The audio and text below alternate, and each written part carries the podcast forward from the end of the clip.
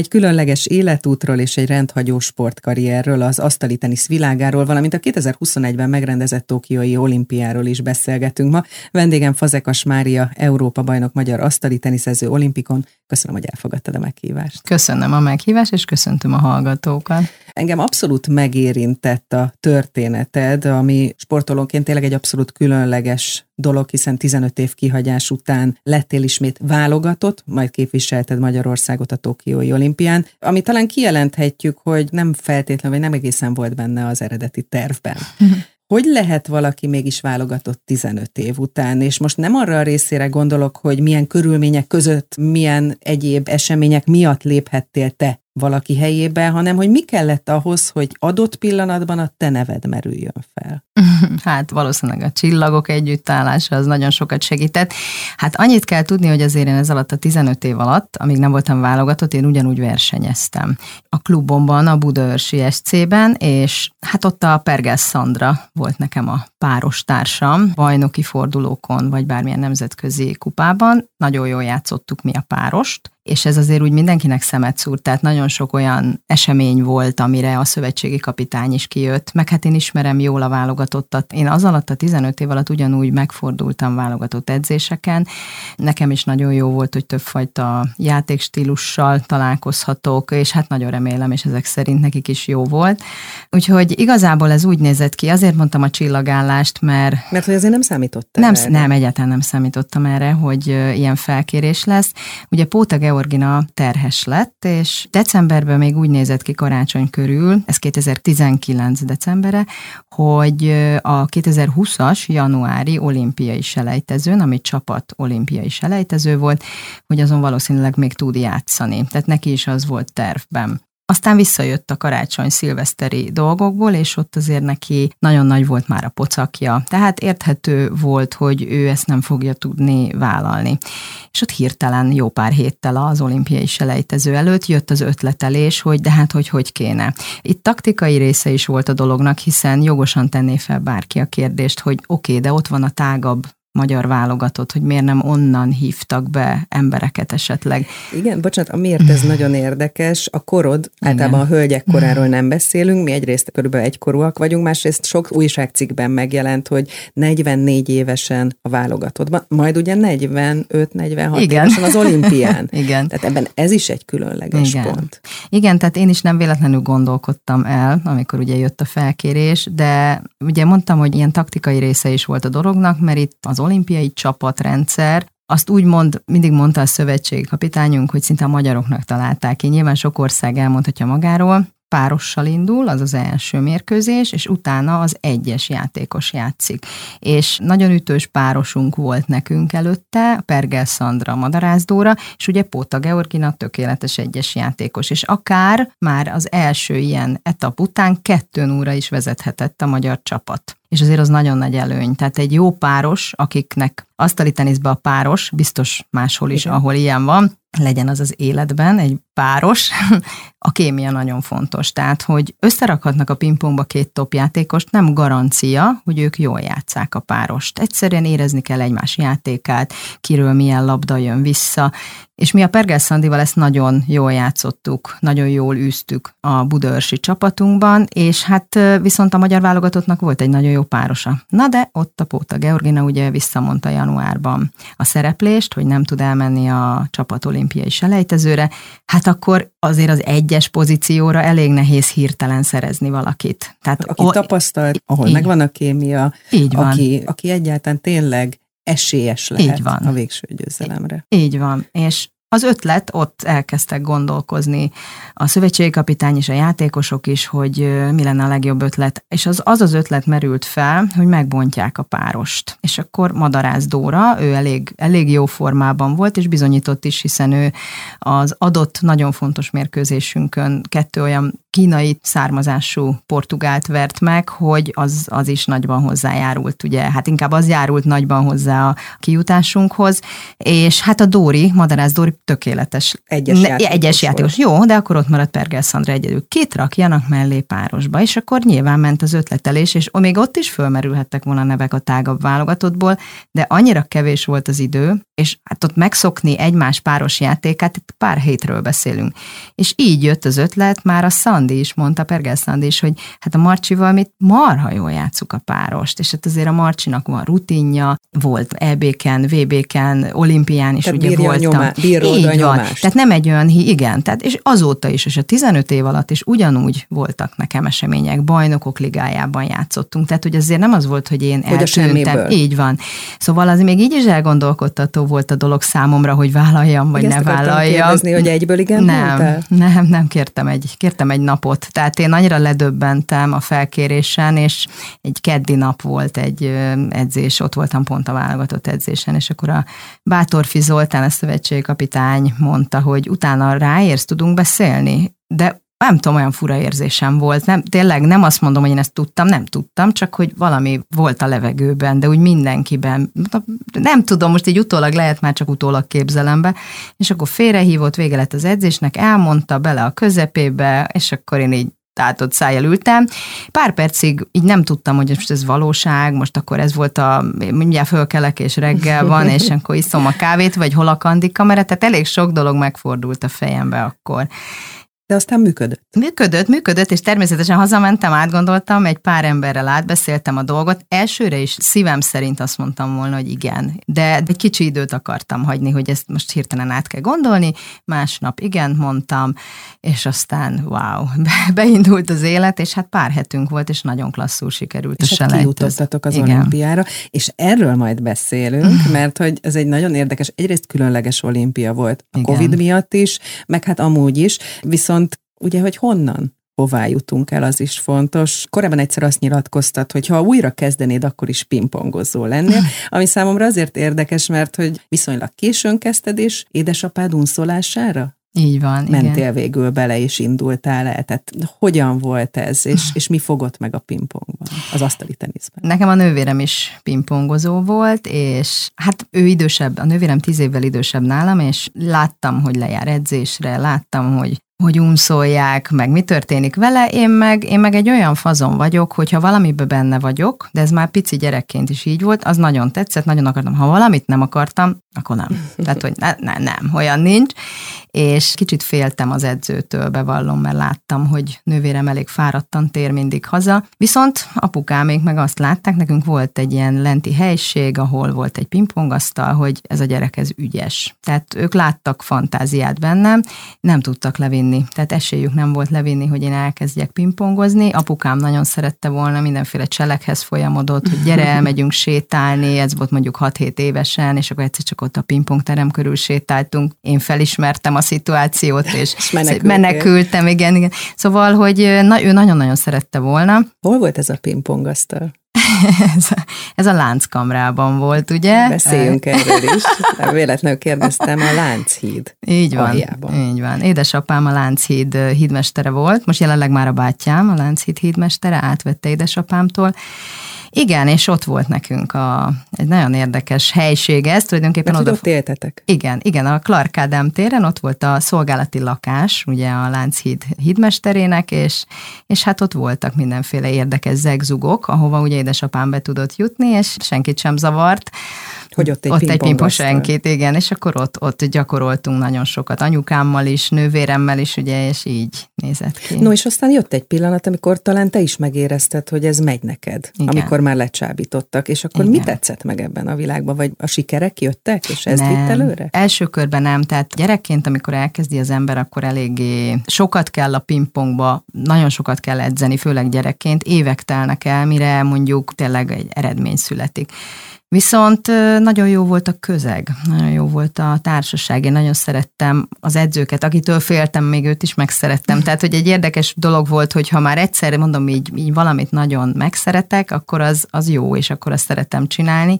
És ott nagyon, nagyon jó közösségre találtam. Tehát nekem tényleg egy ilyen második család lett a statisztika. Ugye kiderült, hogy tehetséges vagy, de mi kell a sikerhez az asztali teniszben? Nagyon jót kérdeztél. Sok minden kell. Tehát nem elég az, hogyha valaki tehetséges. Engem tehetségesnek mondtak de kell egyfajta rafinéria is bele, hogy akarod is csinálni. Nekem pályatársaim voltak, aki abban az időben mi nagyon sokan voltunk, és szelektáltak, tudtak szelektálni az edzők, és volt pályatársam, aki, akit nem mondtak annyira ügyesnek, nem egy, nem kettő ilyen volt, viszont annyira akart, hogy szétharapta a labdát az asztalt, és, és hasonló sikereket el tudott érni. Tehát az asztali teniszben igazából Nyilván függ attól, hogy azért legyen labdaérzéke az embernek, valamilyen tehetsége, de, de hogy mennyire akarjon, és ez is egy picit ilyen taktikai játék, ugye a, az asztali tenisz, tehát mi nem csak úgy ütjük át a túloldalra a labdát, hanem ilyen szerva, ez jön vissza, ez ellen a játékos ellen ezt kell játszani, tehát hogyha ezt meg az tud... idegek harca? Igen, így van. És az ez is, bírni kell. Így van, ez bírni kell, és valahogy, valahogy nekem ez a, ez a dolog, ez, ez tudott működni, tehát viszonylag higgadtan tudom ezeket a dolgokat, nem mindig, de azért úgy nagyjából próbálom kezelni. És hogyha valakinek így összeállnak ezek a dolgok az asztalnál, és ezeket össze tudja gyúrni, akkor akkor tud ilyen lenni. Említetted, hogy nagy volt a konkurencia harc. Hát, hogy Bátorfi Csilla, Virt Gabi, Vera, Tóth Krisztina, Braun Molnár Zita, Élő Vivian, sok mindenkit említhetnénk. Most nincs ez. Uh-huh. Most teljesen más az asztali teniszvilága, de téged akkor, ugye jöttek, viszonylag későn jött sikerek, 18-25 éves korot között jöttek az első sikerek, az első nagyobb lépések. Mi hajtott ebben az időszakban? Mit akartál elérni? Kit akartál legyőzni? A magyar pályatársakat is, vagy, vagy már akkor külföldre koncentráltál, uh-huh. hogy majd majd egyszer egy olimpia? Hát nyilván ott volt tervbe, tehát hogyha valaki már így megérzi az ízét és versenyez, tehát mint mondta, 18 és 25 éves korom között voltak az igazán nagyobb eredmények. Előtte ugye utánpótlásban azért már én ifjúsági Európa bajnok lettem, tehát azért ezeket úgy megérzi az ember fiatalon, és akkor úgy iszonyú nagy példaképek voltak előttünk, a nevek, amiket fel, akiket felsoroltál, tehát hogy azért egész más úgy bemenni a terem terembe, hogy ott, ott vannak ők, és akkor látod őket, hogy hogy edzenek, és nyilván te is ezt akarod. Látod az ő eredményeiket, és a tiéd az mondjuk, hogy ifjúsági Európa bajnok, vagy az úgy eltörpül, és akkor hopp, szeretnék én is olyan eredményt elérni, mint ő. Tehát nagyon-nagyon jó példák voltak előttünk, nagyon jó karakterek, tehát nagyon, nagyon, nagyon érdekes. Egy jó iskola volt. Nagyon, nagyon. És akkor voltak ilyen vágyott célok? Tehát egy sportolónál ez hogy működik? Mindig csak egy közeli cél tűz ki az ember, vagy azt mondja, hogy egyszer egy olimpiára, egyszer egy világbajnokságra, egy Európa-bajnokságra, uh-huh. hova akar eljutni? Uh-huh. Hát nálam mindig ott volt így a távoli célok között, hogy egy olimpia. Tehát mivel nagyon sokan voltak ugye előttünk, meg hát ugye ez úgy is néz ki, hogy világranglistás helyezés alapján mindig más az, a válogatási rendszer az olimpián, tehát nagyon érdekes, de a világranglista az mindig számít. És hát hiába voltam én mondjuk már jó játékos, attól én még a világranglistán előttem annyival több magyar volt, hogy, hogy nem én kerültem oda, vagy ugyanígy elmondhatja bármelyik másik, hát otthon és bizonyos nemzetközi kupákban kellett bizonyítanunk. És ha ezek megvoltak, akkor esélyt kaptunk arra, hogy esetleg egy ilyen olimpiai selejtezőre, például ami mi voltunk tavaly januárban, oda beválogassanak. Tehát nagyon sok lépcsőt kellett megmászni itthon, ranglista versenyeken, esetleg mondom nem, bizonyos bajnokok ligája, nemzetközi kupa, ahol én játszottam fiatalon a Statisztika PSC nevezetű klubban, ott pont most néztünk vissza egy hosszas videót, és abban volt benne, hogy jó tartaléknak már berakjuk a fazekas marcsit. Tehát, hogy így néztem is, hogy azt, amit kik játszottak a csapatba, uh-huh. én, és én örülhettem, hogy tartalékként ott vagyok. Tehát később indult benálam a, az élet, így a nemzetközi élet, viszont egyszer csak beindult, történt egy nagy áttörés, megbízott bennem az edző, és például a 2004-es olimpia előtt, Atén. igen, a tén előtt, 2003 novemberében volt a Luxemburgban a selejtező, szintén ott az egyéni olimpiai selejtező volt, ott nekem szavaztak bizalmat, és sikerült. Tehát első körbe kijutottam, és hát ez, ez, ez nyilván az edzőnek is nagyon jó érzés, hogy bizalmat szavazott nekem, hát nekem meg pláne, tehát ez a sírás közeli, hát sírtam is, nem is a sírás közeli élmény. Úgyhogy igen, tehát hogy ezek a cél, és amikor ezek a célok megvalósulnak, ezek nagyon jók. Hát nyilván előtte nem ez volt, ez csak zárójeles cél volt, hogy de jó lenne, ha. De ahogy jöttek sorra az eredmények, hogy ott, ott tudtam lenni egy felnőtt Európa bajnokságon, és meg is nyertük Bátorfi Csillával, Tóth Krisztinával és Molnár Zitával, és én aktív részese is voltam, tehát én fix hármas játékos voltam akkor abban a csapatban, és nagyon jó eredménnyel zártam én is ugye az egészet, plusz ugye megnyertük a csapatot, és én a hármas helyen ott tényleg nagyon próbáltam segíteni őket, úgyhogy azért ez nagyon nagy dolog volt. Tehát nekem az az, az a pillanat, ez 2000-ben történt, ez egy, ez egy olyan érzés volt, hogy lehet, hogy lehetek olyan szintű, mint ők, tehát hogy lehet, hogy lesznek majd olyan eredményeim, és akkor ez így elindul egyszer csak. Tehát, hogyha valamit így elérsz, akkor még többet, még, és akkor mersz nagyobbakat álmodni. Azért érdekes, hogy aki most az elmúlt tíz percben minket hallgatott, akkor az azt gondolhatta, hogy siker, siker után jött, és az annyira könnyen ment. De nyilván nem, és úgy tudom, hogy nem is úgy alakult az életet, hogy folyamatos volt ez a fejlődés, hanem valami mindig megtörte. Beszélhetünk itt akár sérülésről, vagy édesapád, édesanyád elvesztéséről. Igen, igen, igen, igen. Tehát engem, nekem nagyban hozzájárultak ezek a dolgok. Én 13 éves voltam, amikor édesanyámat elveszítettem, akkor pláne nagyon jól jött ez a közeg. A családom is rengeteget segített, tehát nővérem, bátyám, tehát hogy meg vagyunk, tök jó volt, de azért más volt, hogy a, az én korosztályommal is tudtam ugye együtt lenni, és hát az lekötött teljesen nyári edzőtáborok, együtt mentünk, mindenféle program együtt volt. Igen, amikor már ezen így túl lendültem, akkor Ugye volt a sérülésem is, de hát 2004-ben édesapám már beteg volt, úgy mentem ki az aténi olimpiára.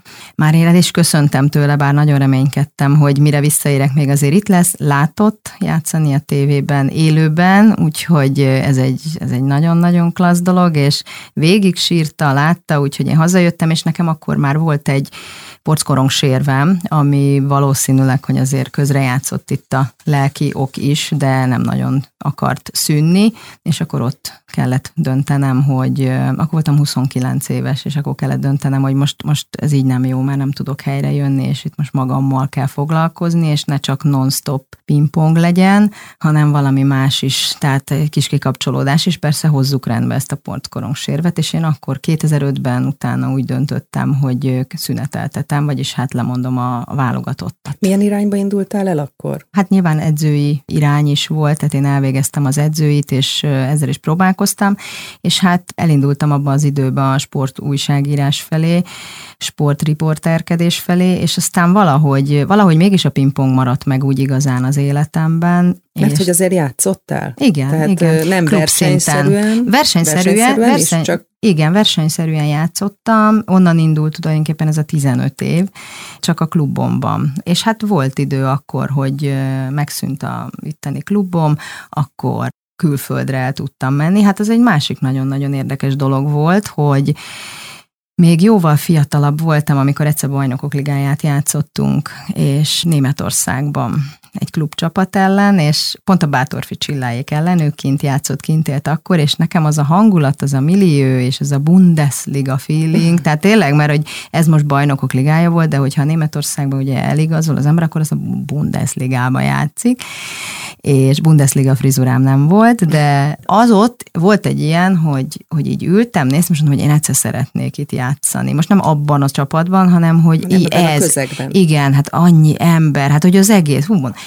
jó, eltelt sok idő, közben történtek tragédia, nem tragédia, sérülés, stb. És, és hát úgy alakult az élet, hogy megszűnt az itthoni klubom, és kaptam egy ajánlatot Németországból. És éltél vele. És igen, tehát, hogy az a dolog, amit én, amire elindultam, hogy sportújságírás, sportriporterkedés, edzősködés, az ott egy picit jegelve lett, mert egy olyan álom teljesült akkor is, és négy évig tudtam a Bundesligában játszani, egy nagyon-nagyon klassz csapatban. Hol éltél? Magyarországon éltem, és ingáztam, de voltam kint nagyon sokat, tehát sok időt töltöttem ki, és a mai napig nagyon jó a viszony a vezetőséggel, meg nagyon ők is drukkoltak az olimpia alatt, és az a négy év az megint egy olyan volt, hogy nyilván lelkileg is nagyon sokat segített nekem, hogy hú, teljesült megint egy álom, de jó, és, és jól is sikerült, jól is ment a játék. Hát és akkor mondtam, hogy jó, akkor még ebbe egy pici van, úgy látszik, mert én ott 2005-ben én úgy éreztem, hogy én tényleg ott komolyan úgy éreztem, hogy vége, tehát hogy, hogy ezt majd maximum hobbi szinten. Igen, mert hogy meddig lehet papírforma szerint játszani a pingpongot? Hát erre nincs szabály igazából, tehát a nemzetközi mezőnyben is van egy luxemburgi játékos, aki már talán 56 évesen uh-huh. volt most, tehát mint az olimpiai. Egy-egyről beszélünk, egy, de mondjuk, hogyha így a nagy számok törvénye alapján nézzük, meddig tud versenyképes lenni egy asztali teniszező? Hát azért 30 fölött már elindulhatnak akár a, a sérülések, problémák,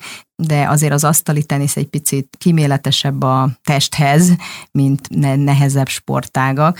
Itt ez máshogy nehéz, ez fejben nehéz, szellemileg, taktikailag nehéz, nyilván kell fizikálisan is figyelnünk magunkra, és az edzés mennyiség a lényeg, de nagyon sokan, ilyen 30 fölött már azért, nem az, hogy kiégnek, hanem kezdik érezni, hogy akár elég lehet, és 40-hez közel azért úgy, úgy megállnak. Tehát most ez, ez ugye általánosságban mondom, mert mondom, van azért kivétel, és nyilván te most nemrég, pár hónapja az olimpián 20 évesek igen. ellen játszott. Igen, igen, így volt, így volt. Nagyon fiatalok voltak a japánok, így van, úgyhogy ez egy nagyon, nagyon érdekes dolog. Hát azért jóval gyorsabbak, de hát az, az abból is adódik, hogy ugye ők ázsiai országból származnak, és ez egy teljesen más szint és kultúra, és nagyon korán kezdik egyébként, tehát ilyen pár évesen már elkezdik a, főleg Kínában, mondjuk mi japánokkal játszottunk, de igen, fiatalokkal játszottam, és úgy úgy nekik is furcsa volt, nem hogy nekem.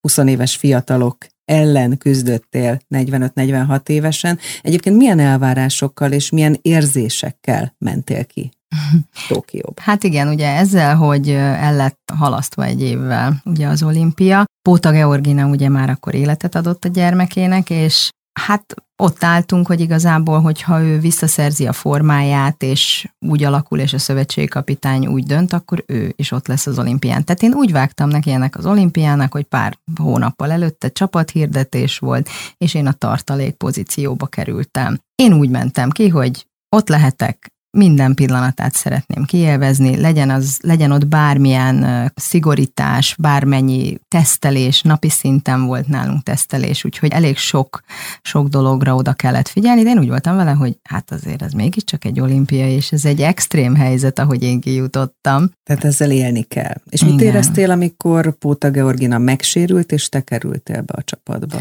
Ez egy érdekes dolog, mert én az első pillanattól, ahogy kim voltam, meg végigcsináltam ugye a felkészülést velük, és kint is ugye jártunk edzésre, külföldiekkel is megbeszéltük az edzéseket.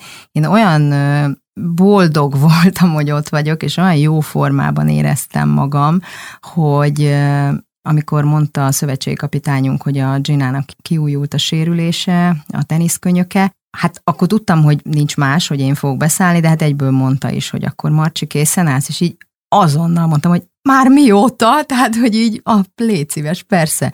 A sérülést azt természetesen nagyon sajnálom, mert tudtam, hogy ha én szóhoz jutok, a csapat versenyszám, így van. Történik. Hát így ez van. egy nehéz helyzet. Ilyenkor. Hát ez egy nehéz helyzet, tehát nyilván örültem, hogy asztalhoz állhatok. Annak nem örültem, hogy a Ginával, ami hát, történt. a csapattársad Igen. viszont lemaradt erről az élményről. Így van, így van. És igaz, ő is ott volt velünk, tehát együtt csináltuk végig, de azért ez így nagyon nehéz erre mit mondani. Sokan kérdezték el, hogy akarsz játszani az olimpián, mert ugye már megvolt a csapat. Hát Nyilván, erre igen, mit, igen. Csak nem a másik sérülése hmm, árán. Ez így nem jó, és így mondtam, hogy hát erre nem is nagyon lehet válaszolni. Úgyhogy én abszolút készen álltam, és onnantól, hogy Igazából a Ginának a keze szerencsére azóta rendben van. Ő érezte nyilván, hogy ez mondjuk még egy plusz megerőltetés, akkor lehet, hogy újra kiújul, és nagyon rosszabb állapotba kerülhet. Hála jó Istennek, hogy ugye hazautazott, és rendbe tudta hozni újra, és járt kezelésekre, és most megint tud edzeni. Tehát ott a Ginának az egy nagyon jó döntés volt szerintem. A hogy hosszú távú pályafutása szempontjából. Így van. Úgyhogy mivel ezek így a fejembe és a fejünkbe voltak, így merem azt mondani, hogy hogy én nagyon örülök, hogy játszottam végül, mert hála jó Isten, hogy a Gina ugyanúgy tudja folytatni a pályafutását. A Budörsi csapatban együtt játszunk, tehát csapattársak vagyunk a mostani szezonban, és ugye ő is most készül Európa bajnokságra, Európa top 16-ra mennek, úgyhogy, úgyhogy ilyen szempontból én örülök neki. Nyilván a sérülés esélye az sportolóként benne van a pakliban, te magad is meséltél korábban a hátsérülésedről, tehát nyilván, ha érzi a sportoló, hogy hol a saját határa, Igen. és ezt, ezt megítéli megfelelően, akkor van esély a mhm. továbbiakban, meg jobban megértitek egymást. Mostanában azért sokszor hallani azt, hogy se a sportorvos, vagy az edző, vagy maga a sportoló sem feltétlenül várja ki a rehabilitáció idejét, hanem ráversenyez egy korábbi sérülésre, és akár a pályafutásába is kerül. Ezt te mennyire igen. látod így? Igen, akár a Gina esetében is most ez egy tökéletes szituáció volt, és jó döntés, de hát ugye annak idején az én esetemben is, amikor ez a porckorong sérv volt, ugye, és én akkor két fronton pingpongoztam, volt a magyar válogatott, és volt a klubom itthon, és hát rengeteg voltak olyan hónapok, hogy három napot voltam az országba itthon, mert utaztunk, repülő, busz, akkor klubbal utaztunk, tehát hogy rengeteg olyan dolog volt, és nem tudtam a, a sérülésemet rendbe hozni. És én ott akkor, mint amint említettem, 2005-ben megváltam ugye a válogatottól, az egészségem miatt az ott egy nagyon jó döntésnek bizonyult. Hosszas, kellett azért elég sok idő, hogy, hogy ott a gyógytornászokkal mi ezt rendbe tegyük, viszont azóta nincsen semmi olyan visszatérő dolog, és tudom ezt kezelni, és azóta is figyelek rá. Tehát én azt gondolom, hogy ha, hogy ha ott én nem veszem vissza, hát volt, hogy már napi hat gyógyszert vettem be, hogy fájdalomcsillapított, ez nem normális, tehát az nem, nem jó a szervezetnek. Mennyire volt más a Tokiói olimpia, mint bármelyik másik, te ugye Aténról tudsz mesélni, hangulatában, hmm. a Covid miatt mit éreztél? Hát az aténi azért jóval szabadabb volt, viszont ez, ez egy teljesen más szint volt itt Japánban, azért rengeteg idő eltelt, és nagyon a japánok így, hogy ebben a helyzetben meg tudták rendezni, ez egy nagyon profi dolog volt, tehát igazából nem nagyon turista nem is utazhat most be Japánba, és hogy így ilyen ilyen buborékrendszerbe be voltunk zárva, még így is fantasztikus élmény volt. Városba ugye nem mehettünk ki, viszont volt olyan bemelegítő edzőtermünk, ami elég messze volt, úgyhogy a buszból mi város néztünk, úgyhogy klassz volt, meg hát az olimpiai falu az csodálatos volt. Teljesen más volt, mint az aténi, az olyan görögös, tehát, hogy ilyen minden fehér és kékszerűség, itt meg ugye egy nagyon modern világot láttunk. Úgyhogy a kettő közt azért elég nagy különbség volt, mindenki belevitte a saját kultúráját, de nagyon-nagyon-nagyon profi megrendezték a japánok. Most ugye visszatekintve már tudjuk, hogy mi lett az olimpián az eredmény. A nyolcad döntőben 3-0-ra kaptatok ki a japánoktól. Milyen érzésekkel tértetek, tértél haza? Hát eleve úgy mentünk ki, hogy azt szeretnénk, hogy ne legyen az első mérkőzésünk, a nyolcad döntő ne legyen nehéz. Kínát és Japánt például nem szerettük volna kapni. Sikerült. nagyon jó lett volna, hogyha egyel tovább jutunk, és vagy akár még többel.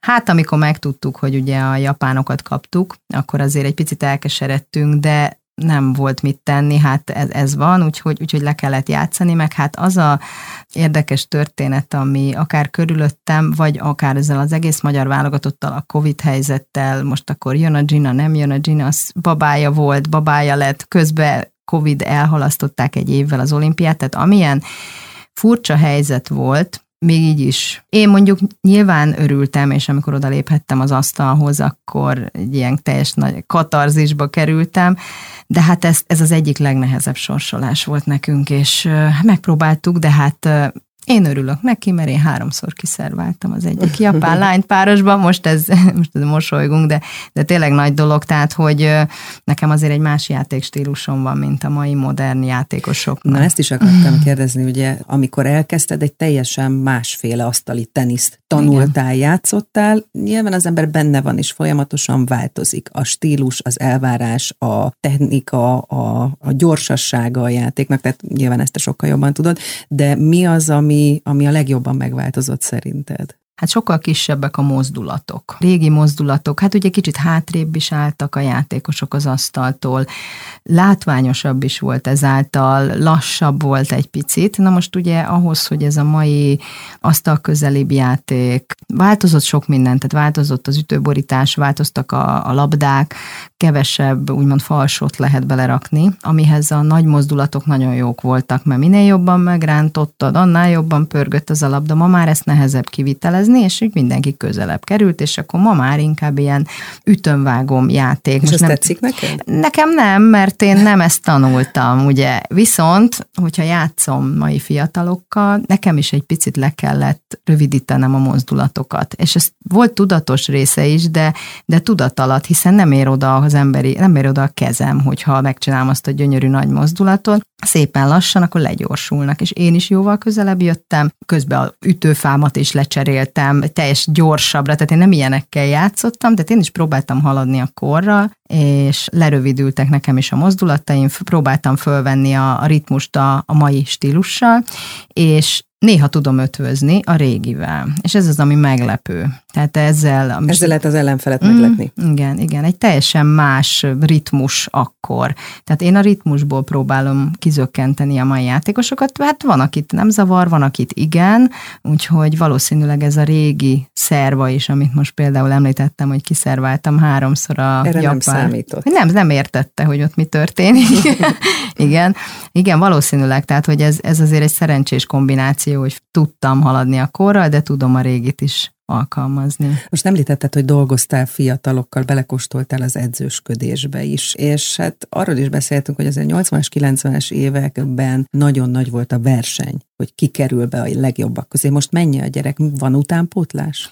Van utánpótlás, nem annyi, mint annak idején, de van, és egyre inkább most mindenki látja a vidéki klubok is, budapesti klubok is, az Asztali Tenisz Szövetség is, hogy muszáj erre sokkal nagyobb energiát fordítani, úgyhogy alakulunk, és most már azért a fiú vonalon is, lány vonalon is igenis, most már nemzetközi eredmények is az utánpótlásban a gyerekeknél úgy, úgy, ahogy születnek, de az biztos, hogy volt egy nagy űr. Tehetség van, de kitartás is van hozzá? Most már egyre inkább azt látom, hogy igen. Mert egy időben azért, ha lehetett hallani, hogy egy rendben lehet, hogy van uh-huh. egy-egy vagy több tehetség igen. is, de beleteszik azt a pluszt, amiről itt korábban beszéltünk? Nem, nem, nem tették bele, szerintem nem tették bele, vagy hát nem látszódott úgy annyira, egy-egy. Lehet, hogy esetleg előttük nem volt olyan példakép, vagy, vagy nem tudom mi miatt. Hát generációváltás igen. történt, igen. máshogy kommunikálunk, máshogy viszonyulnak Így a fiatalok a felnőttekhez, tanárhoz, edzőhöz, Így ezt van. nem tudom mennyire tapasztal tapasztalod. Így van, ezt én is abszolút tapasztaltam, amit mondjuk mi nem engedtünk meg magunknak egy edzővel, tanárral kapcsolatban, azt már ma igen. Viszont most a következő generáció, ők pedig az egész fiatalok már, te, már, már túl vannak ezen a bejött az internet és mobiltelefon és okos telefon, stb. Tehát ők most már megint akarnak bizonyítani. Tehát nagyon-nagyon érdekes változás, váltás történt, úgyhogy én nagyon bízom benne, hogy sikeres hát lesz. Azért is érdekes, hogy azért a nagyvilágban reneszánszát éli a pingpong. Lennének lehetőségek? Mm, lennének, igen. Igen, én is úgy gondolom, hogy, hogy ezt fontosnak kell tartani. Igaz az, hogy aki tehetséges, aki kitartó, aki képes felkapaszkodni a nemzetközi szintre, annak kiváló perspektívát tud biztosítani ez a sportág. Tehát milyen szintre lehet eljutni, mennyire lehet ebből megélni, úgymond?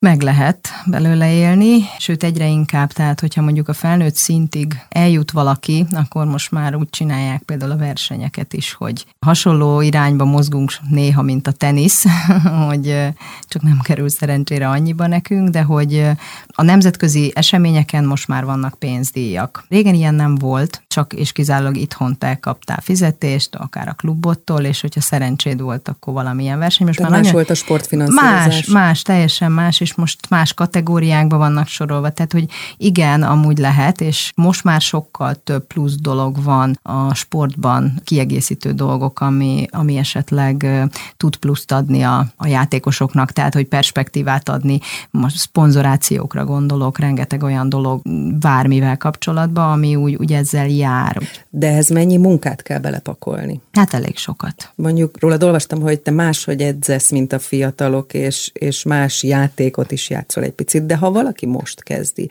akkor napi, heti szinten mennyit kell ebbe belerakni? Hát nyilván piciként ugye nem lehet az, hogy napi szinten, meg két edzés, meg nem tudom hány óra, hanem fokozatosan, és ahogy már egy picivel idősebb, meg nyilván tehetséges, mennyire akar, milyen a tehérbírása, azt mondom, hogy egy ilyen, már az ilyen nagyobb gyerekek, ott már lehet nyilván az iskola mellett nehezebb. Nálunk ez úgy nézett ki, hogy napi két edzés volt, legyen az iskola előtt, iskola után, délután, este, valahogy meg volt oldva, és akkor legalább három-három óra. És, és ugye... akkor még otthon ott volt a pingpongasztal a láncszíd aljában, ami engem nagyon megfogott. Igen, ott volt, aztán azt már egyre kevésbé látogattam ezek után, az edzés mennyiségek után. Hát és akkor mellette ugye még volt erőléti edzést is be kellett iktatni. És a pingpongban az egyik legfontosabb dolog az adogatás. Hát sok fontos dolog van, de ugye azzal indul. És azt rengeteget kell gyakorolni. És azt igen, és az, az a legnehezebb a gyerekeket, minket is, nagyon nehéz volt gyerekként rávenni, hogy ott állsz egy nagy bödön labdával, csönd van a teremben, nem az van, hogy egy játékot játszol, és akkor ütöd át a másiknak hát, a labdát. monoton. Az már monoton. Tehát, hogyha ezeken túl tud lendülni az ember, és jön egy siker, akkor örömmel megy utána már mondjuk az adogatást gyakorolni egy-másfél óráig a bödömből, és utána szedem össze újra, és akkor kezdem előről. És hát akkor mellette még ugye a különböző technikai elemek megtanulása, akkor utána megtanulod a taktikát, tehát hogy oké, okay, hogy tudod azt a tenyerest ütni, de azt miért ütöd, és miért oda, és... Igen, sok mindenről beszéltünk, még a sportpszichológusról nem, de az is egy érdekes dolog, hogy ebben is változott a sport, igen, a sportvilága. Igen, igen. Hogy ez most már van, ami, ami alapvetően egy jó dolog. Igen. Hogy egy csomó új lehetőség van, de ahogy akkor azt mondod, hogy meg lehet, hogyha valaki mm-hmm. ezt mind-mind végigcsinálja, akkor azért ebből, ebből meg lehet élni. Igen, igen.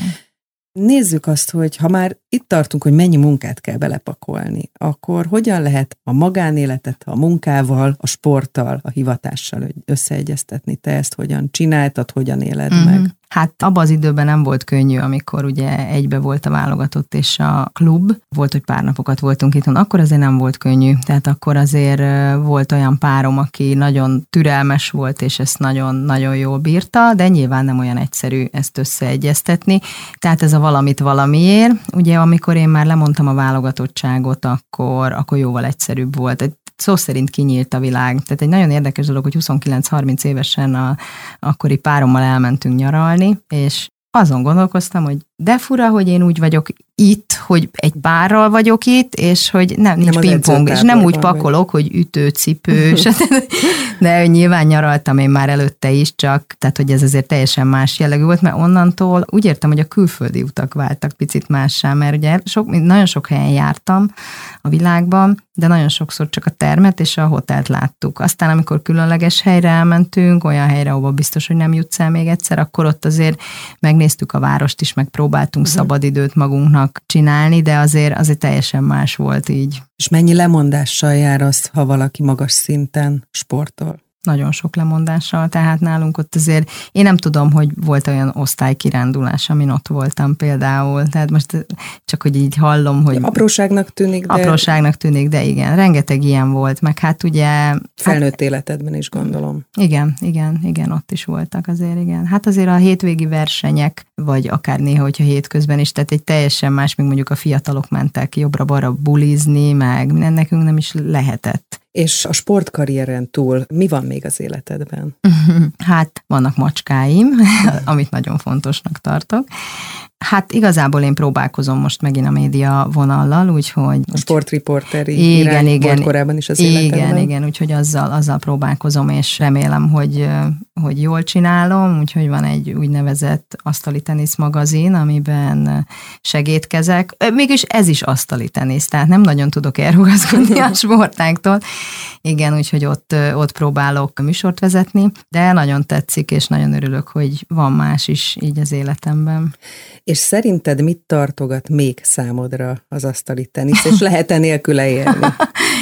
Hát igen, szóval ez egy érdekes dolog, mert nagyon sokat gondolkodtam azon, hogy amikor lemegy egy nagyon éles mérkőzés, jól sikerül, rosszul sikerül, de mindent megtettem, és így otthon vagyok este, és így azon gondolkodom, hogy mi lesz velem, de nem úgy, hogy mi lesz, mert lesz, tehát meg fog oldódni az életem, csak hogy mi lesz velem, ha én már ezt nem tudom, hát nyilván 80 évesen nem fog tudni versenyezni, hogy annyira kell ez nekem, és hogy ez a mozgás, és ez a sportolás, és ez az adrenalin, igen, a sportolóknak sokszor nagyon nehéz ugye a való életbe kikeveredni, és Attól függetlenül én próbálom a való életet is összeegyeztetni a sporttal, de ez hihetetlen érzés és hihetetlen jó dolog, hogy ez, ami gyerekkortól benne van az emberben, ez az adrenalin, és ott ezek a győzelmek, hogy ezt lesz nehéz elengedni. Igen, és hát azért is kérdeztem, mert ugye 46 évesen plusz egy olimpián részt vettél, Gondolkodtál-e azon, hogy, hogy utána hogyan tovább, vagy milyen célokat tud még ilyenkor az ember kitűzni, amikor két olimpián is ott volt, már azért szenyor versenyzőként uh-huh. bizonyos szempontból 20 évesek között. Uh-huh. Mit vársz a jövőtől? Hát most kicsit pihenek megint 15 évig.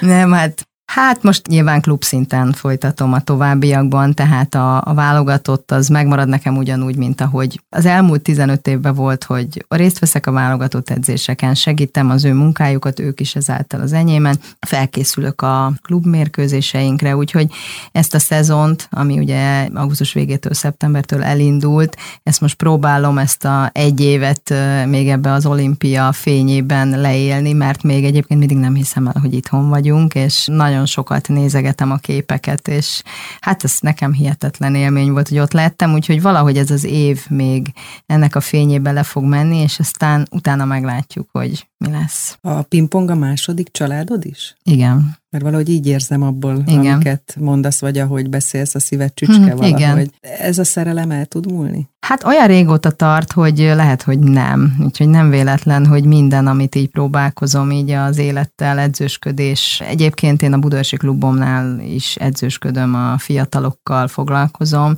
Van egy pár kollega, akivel együtt dolgozunk, úgyhogy ez is egy perspektíva nekem, és nagyon szeretem, és nagyon cukik, meg hát most főleg az olimpia után annyira édesek, hogy teljesen más, hogy állnak szerintem a, a, személyemhez, de tényleg ez eltart, majd minden csoda három napig tart, de, de lehet, hogyha mondjuk ezt a két-három fonákot vagy tenyerest máshogy próbálják gyakorolni, ez lehet, hogy a javukra válik, hogy hú, de jó, én most az olimpikonnal játszottam, de jó volt. Mielőtt találkoztunk, én is gondolkodtam ezen, és azt gondolom, hogy ez egy nagyon jó üzenet, hogy egy sportoló karrier nem csak 15 éves kortól 20-30-ig tart, hanem tarthat tovább is. Nyilván ehhez nagyon sok minden kell, amiről beszéltünk, nagyon sok mindent kell ebbe belepakolni, de ez egy jó üzenet lehet a fiataloknak az utánpótlásnak. Bizony, bizony. Én is azt gondolom, hogy hogyha csak ezt, tényleg ezt a szituációt nézzük, bármikor bármi történhet, tehát hogy soha se késő. Bármi lehet, és igenis a sport, legyen az versenysport, vagy bármilyen, aki sportol, az egy nagyon-nagyon jó dolog. Szellemileg is, nyilván fizikálisan is nagyon jó. Ezek nagyon klassz dolgok, és hogyha még ezt versenysporttal ötvözzük, és sikerek jönnek, akkor az fantasztikus. És igen, a fiataloknak ez legyen példa, én nagyon örülnék neki, és hát ahogy így hazajöttem, és láttam, és nagyon édesek, és nagyon cukik voltak, ahogy reagáltak bizonyos dolgokra, igen. Tehát, hogyha ezzel én most hozzá tudtam tenni a fiataloknak, hogy mondjuk a következő versenyen, hú, úgy akarom beütni azt a zicser labdát, lecsapni, hogy mint a Marcsi, akkor tök jó. Hát, vagy egy életpályát mutatni. Hát, vagy egy életpályát mutatni. Nem akartam elrugaszkodni mm-hmm. nagyon, de igen. Mit lehet kívánni egy olimpikon pingpongozónak? hogy még sokáig ne felejtsem el, hogy kim voltam Tokióban, nem tudom. Akkor ezt kívánom. Köszönöm szépen. Köszönöm szépen a beszélgetést. Köszönöm én is. Fazekas Mária, Európa bajnok magyar asztali teniszező olimpikon volt ma a vendégem, és persze legközelebb ismét egy nő lesz a vendégem, akivel érdemes lesz beszélgetni, illetve akitől érdemes lesz valamit megtanulni. Kutasi Juditot hallották.